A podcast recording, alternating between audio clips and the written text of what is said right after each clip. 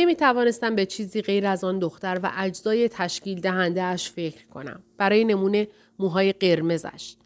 اما آیا تا این حد خام بودم که اجازه دهم تحت تأثیر تلسم او قرار بگیرم؟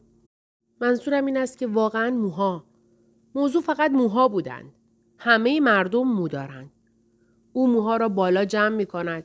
آنها را به پایین رها می کند. مگر چیست؟ و چرا همه قسمت های دیگر او هم باعث می شدند من از خوشی به نفس نفس بیفتم؟ منظورم این است که چه کسی هست که کمر یا شکم یا زیر بغل نداشته باشد؟ کل این حالت وسواس دقیق باعث تحقیر شخصیت من می شود. حتی همین حالا که مشغول نوشتن هستم. از این مطمئن هستم ولی فکر می کنم زیاد هم غیر طبیعی نیست. عشق اول همیشه به همین صورت است. اتفاقی که میافتد این است که شما با یک معشوق آشنا می شوید و بیدرنگ یک حفره در وجود شما به درد می آید. حفره ای که همیشه در وجود شما بوده اما شما متوجه آن نیستید. تا اینکه یک نفر می آید آن را به پریز برق وصل می کند و بعد پریز را بر می دارد و فرار می کند. نقش های در رابطه های ما تا مدتی به سادگی قابل تعریف بودند. من عاشق بودم. کسی که تعقیب می کرد ستایش کننده خورشید. او معشوقه بود. کسی که هدف نگاه است. کسی که مورد پرستش است. چند ماه به این صورت گذشت.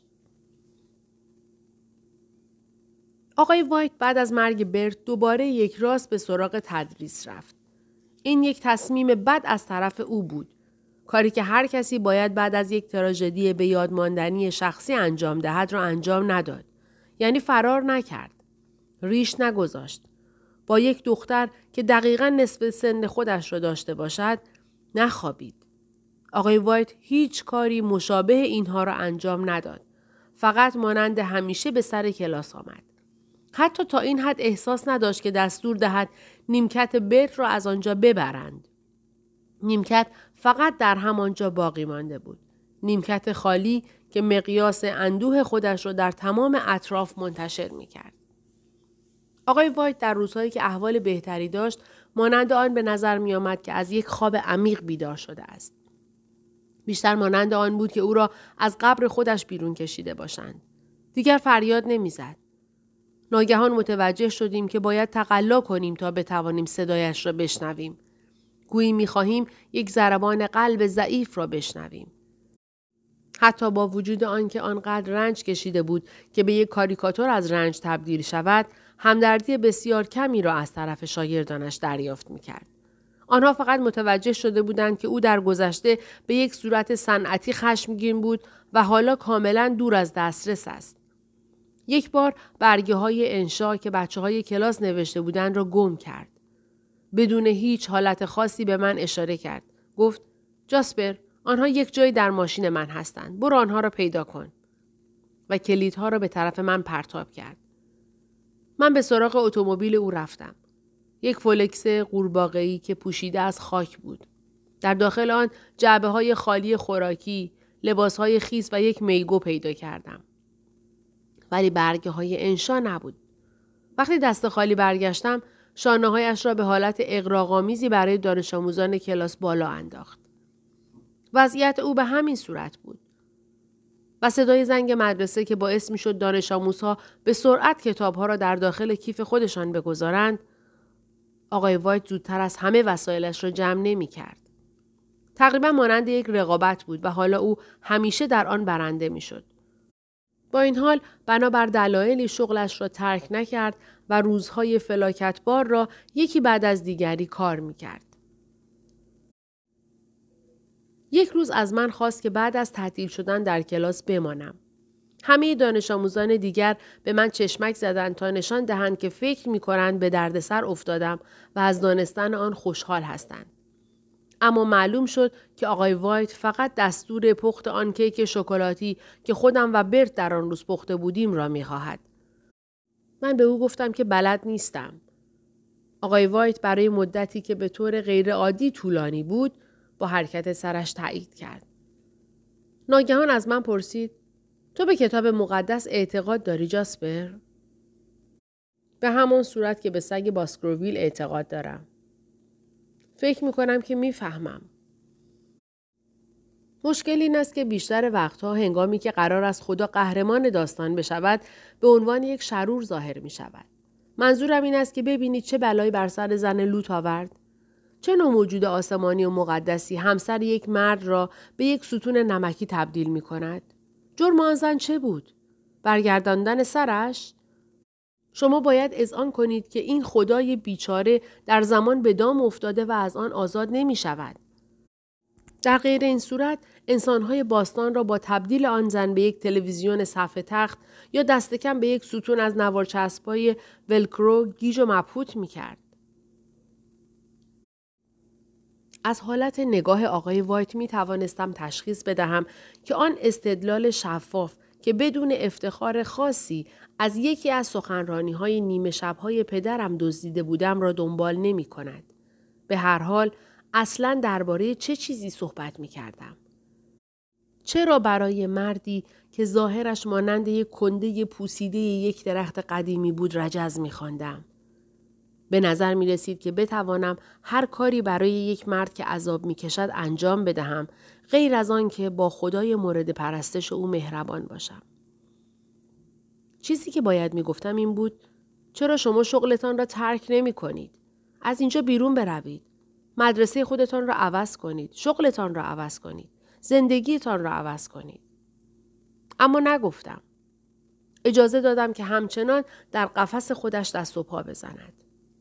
گفت خب به هر حال فکر می‌کنم بهتره که به کلاس بعدی خودت بروی.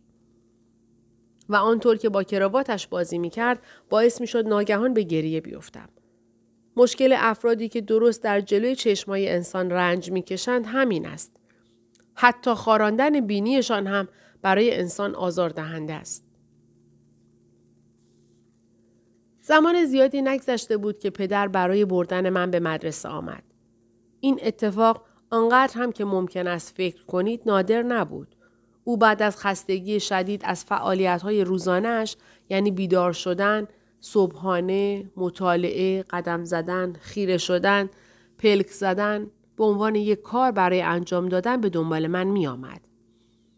وقتی به دروازه مدرسه رسیدم پدر با لباسهای شسته نشده و صورتی که با بیتوجهی اصلاح شده بود منتظر من بود.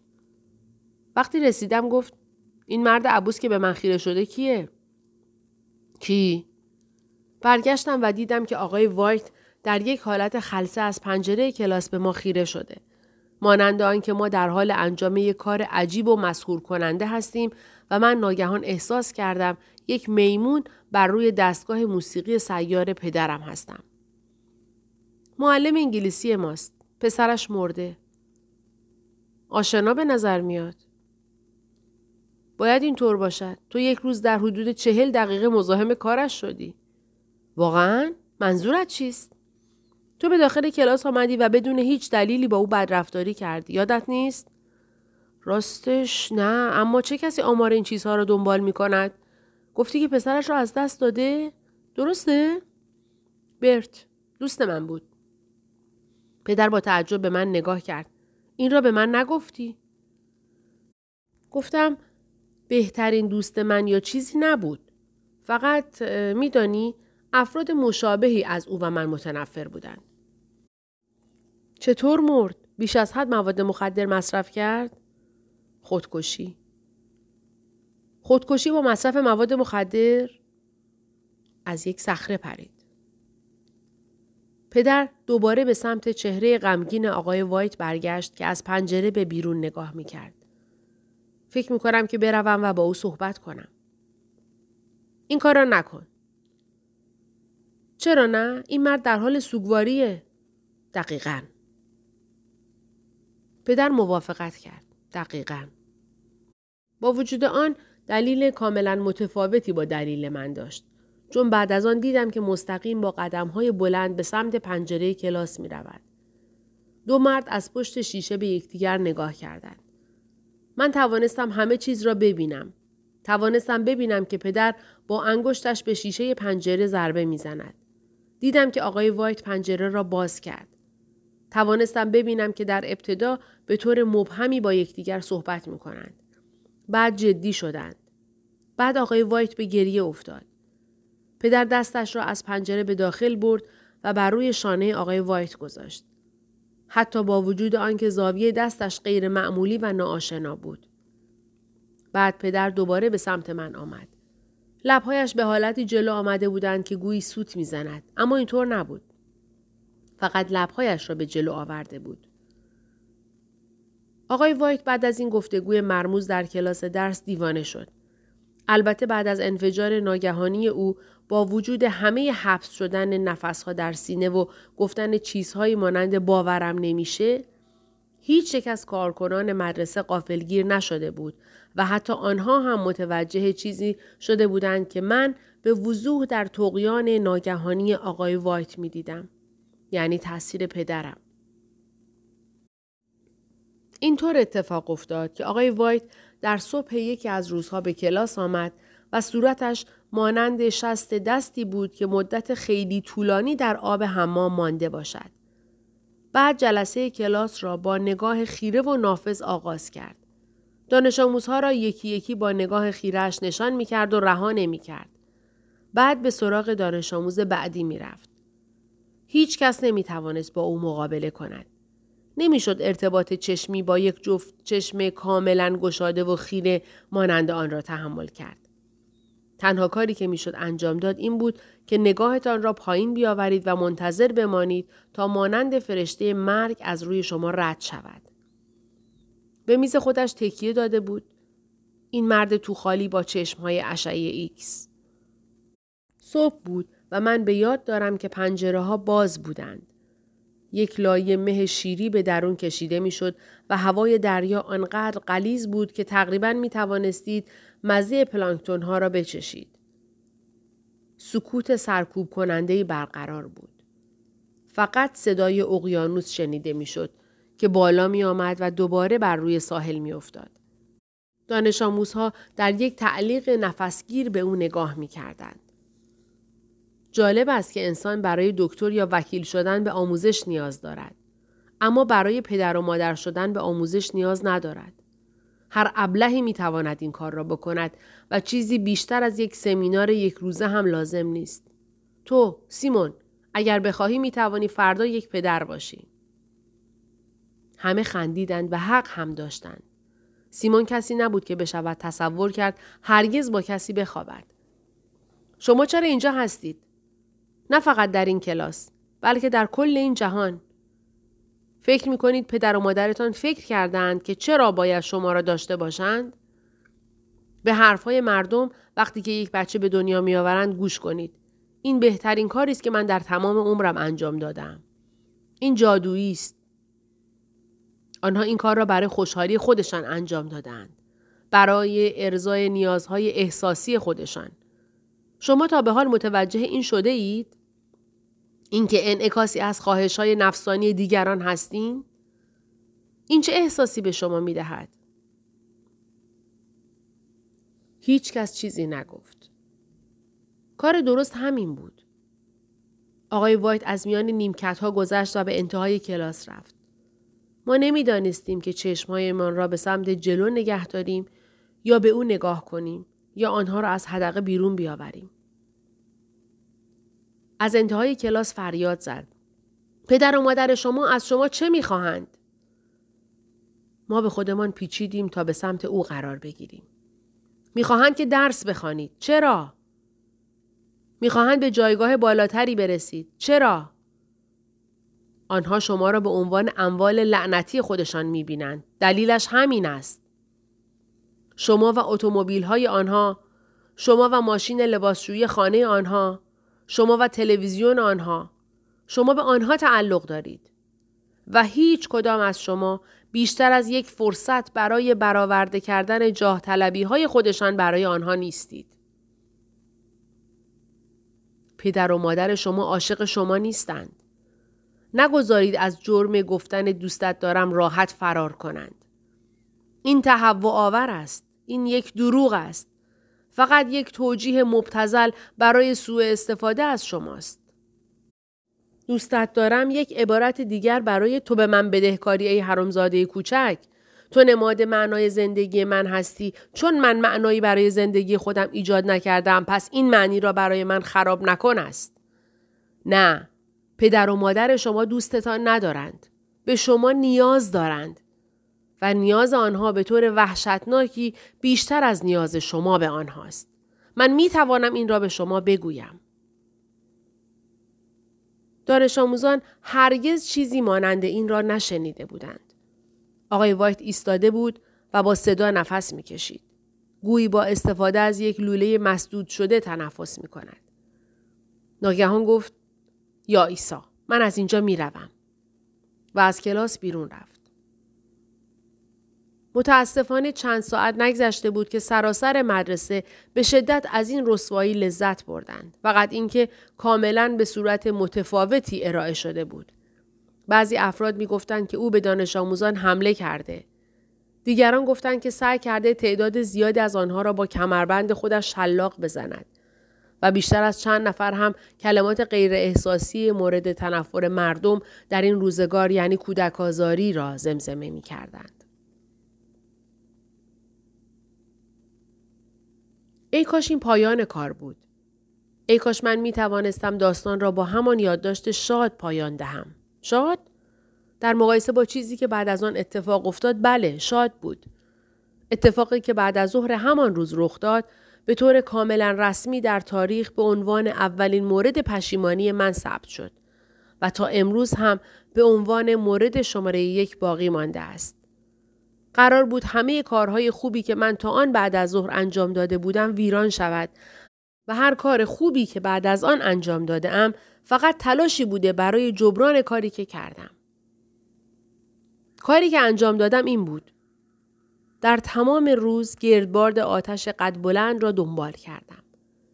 او را همانطور که برت توصیف کرده بود در حال مطالعه در آفتاب تماشا کردم که جورابهایش را با ناخونهایی به رنگ آبی کوبالتی بالا می‌کشید.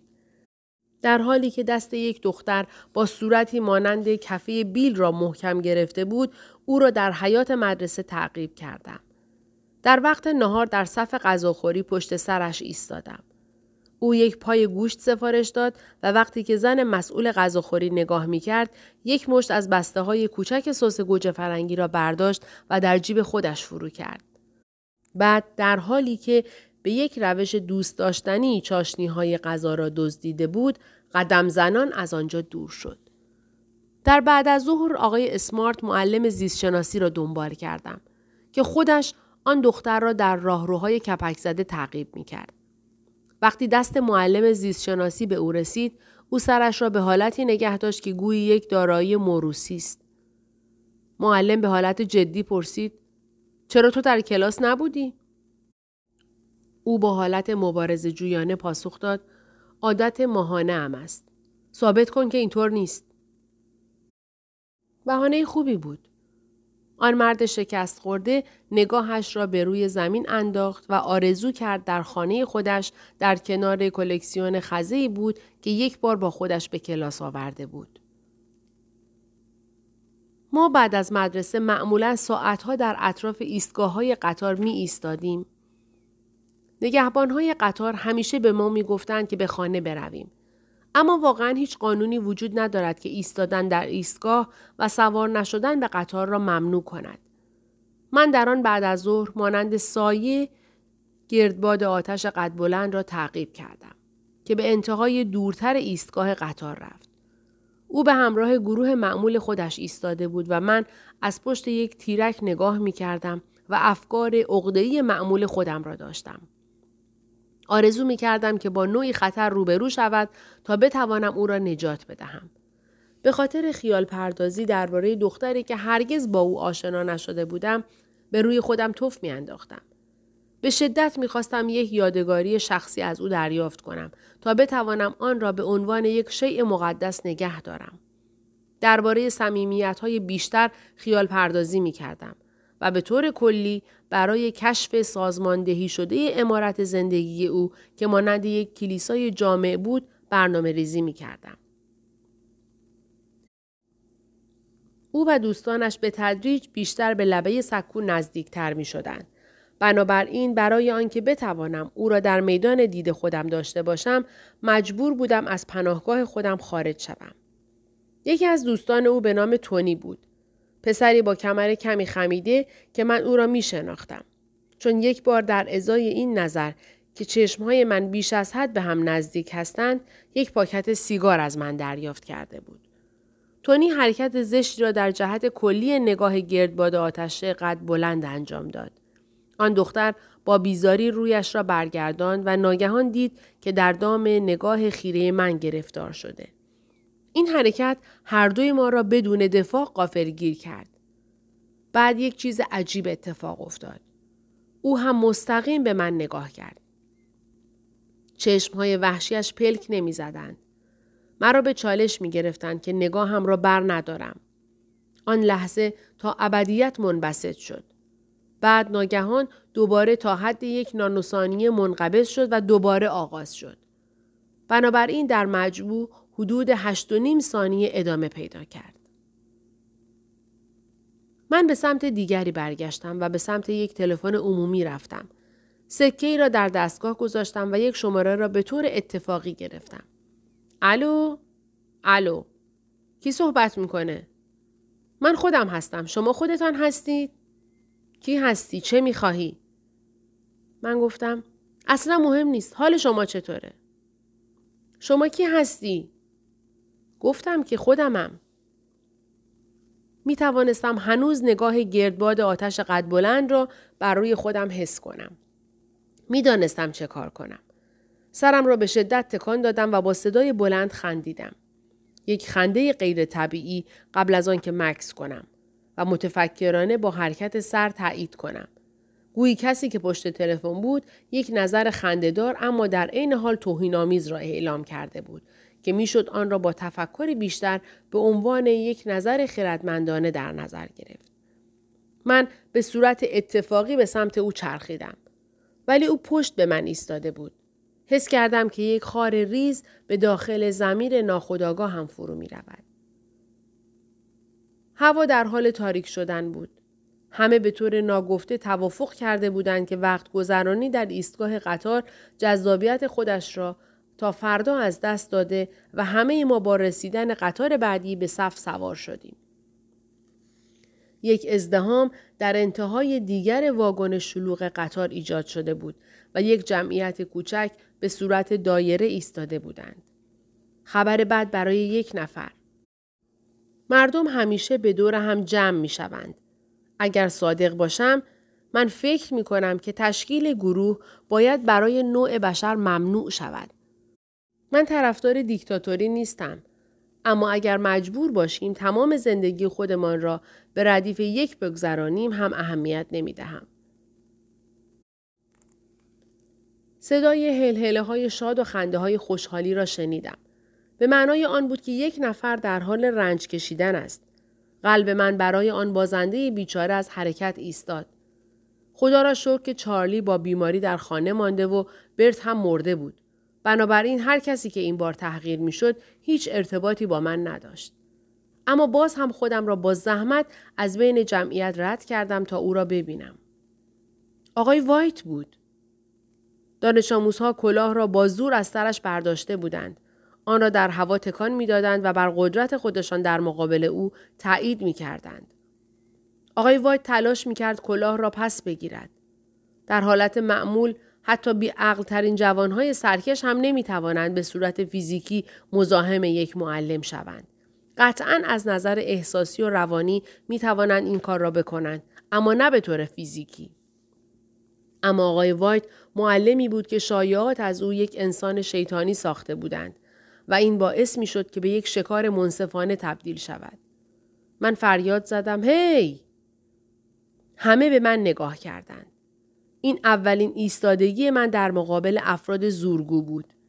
در مقابل ظلم و بیرحمی یک گروه انسانی از حیوانها بودم. من مصمم بودم که خودم را ناامید نکنم. اما بعد از آن چهار رویداد پشت سر هم اتفاق افتادند. اولین مورد این بود که متوجه شدم شخصی که کلاه را در دستش دارد گردباد آتش قد بلند است. دوم اینکه فریاد هی من به عنوان یک هی قهرمانانه تلقی نشد بلکه گمان کردند که به معنای هی کلاه را برای من پرتاب کنید است. او کلاه را برای من پرتاب کرد. من با گونهام آن را گرفتم. کلاه بر روی زمین چرخید و به سمت در قطار رفت. آقای وایت به دنبال آن به سمت در واکن به پیش رفت. سومین رخداد این بود که گردباد آتش قد بلند فریاد زد بگیرش جاسپر. اسم من را می‌دانست. او خدای من. او اسمم را می‌دانست. من دیوانوار به سمت کلاه دویدم و آن را گرفتم. آقای وایت در وسط واگن متوقف شد.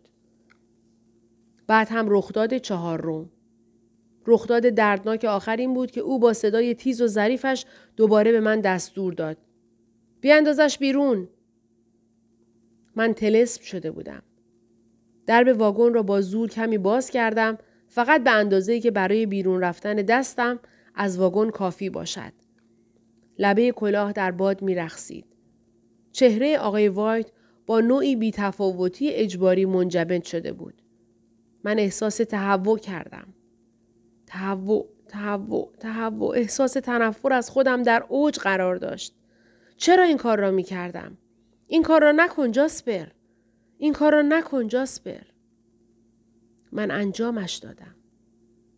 کلاه را رها کردم.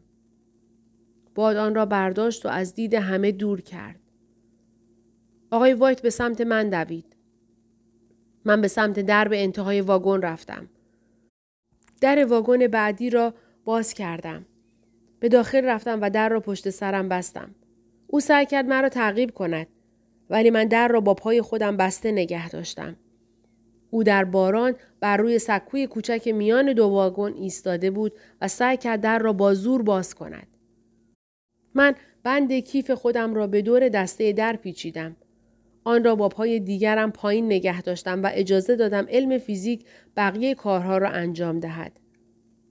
چیزی طول نکشید تا استخوان او در باران خیس شد. از پشت شیشه ناسزا می گفت. در نهایت منصرف شد و برگشت.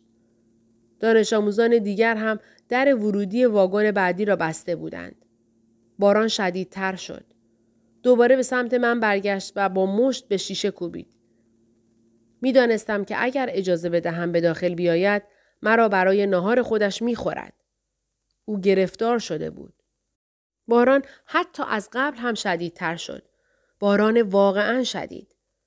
آقای وایت فقط فریادهایش را متوقف کرد و با چشمهای یک سگ پیر به من نگاه کرد.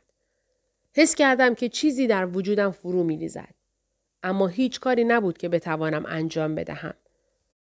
در ایستگاه بعدی هر دوی ما تماشا کردیم که گردباد آتش قد بلند به روی سکو قدم می‌گذارد.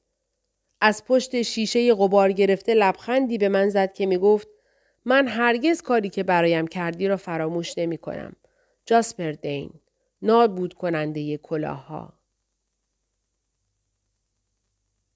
صبح روز بعد من در راهروهای بلند و بیروح و راه پله های ساکت راه رفتم و به زمین ورزش وارد شدم تا در یک جمع مخصوص شرکت کنم. مدیر به پشت تریبون رفت. دیروز بعد از ظهر معلم انگلیسی ما آقای وایت توسط دانش آموزان همین مدرسه مرعوب شد. هم همه در میان جمعیت پیچید. مدیر انتقاد خودش را ادامه داد. من از دانش آموزانی که در ماجرا شرکت داشتند می‌خواهم که لطفا به جلو بیایند. همه به اطراف خودشان نگاه کردند تا ببینند کسی پیش قدم می شود یا نه. من هم به اطراف نگاه کردم. بسیار خوب. پس ما فقط باید شما را پیدا کنیم. پیدا هم می کنیم. همه شما مرخص هستید. فعلا. من از آنجا رفتم و فکر کردم که زمان من در مدرسه تقریبا به پایان رسیده. هنوز 20 دقیقه نگذشته بود که در آزمایشگاه علوم بودم و زنگ به صدا درآمد و زنگ زد و زنگ زد. من همان فریاد قدیمی و خوشحال را شنیدم که یک نفر پرید، یک نفر پرید. در حالی که زنگ همچنان نواخته می‌شد از کلاس به بیرون دویدم. زنگ خودکشی بود. من فکر کردم که ما اولین مدرسه در کشور هستیم که چنین زنگی داریم. حالا همه عصبانی هستند. همه دانش آموزها مانند گوسفندان کنجکاو به سمت لبه صخره دویدند تا ببینند. من نه تنها یک احساس بد داشتم بلکه بدترین احساس را داشتم. وحشت کرده بودم. چون می دانستم که خودم او را در آنجا قرار دادم. از روی لبه صخره نگاه کردم و بدن خرد شده آقای وایت را دیدم که به وسیله موجها بر روی صخره ها کوبیده می شد.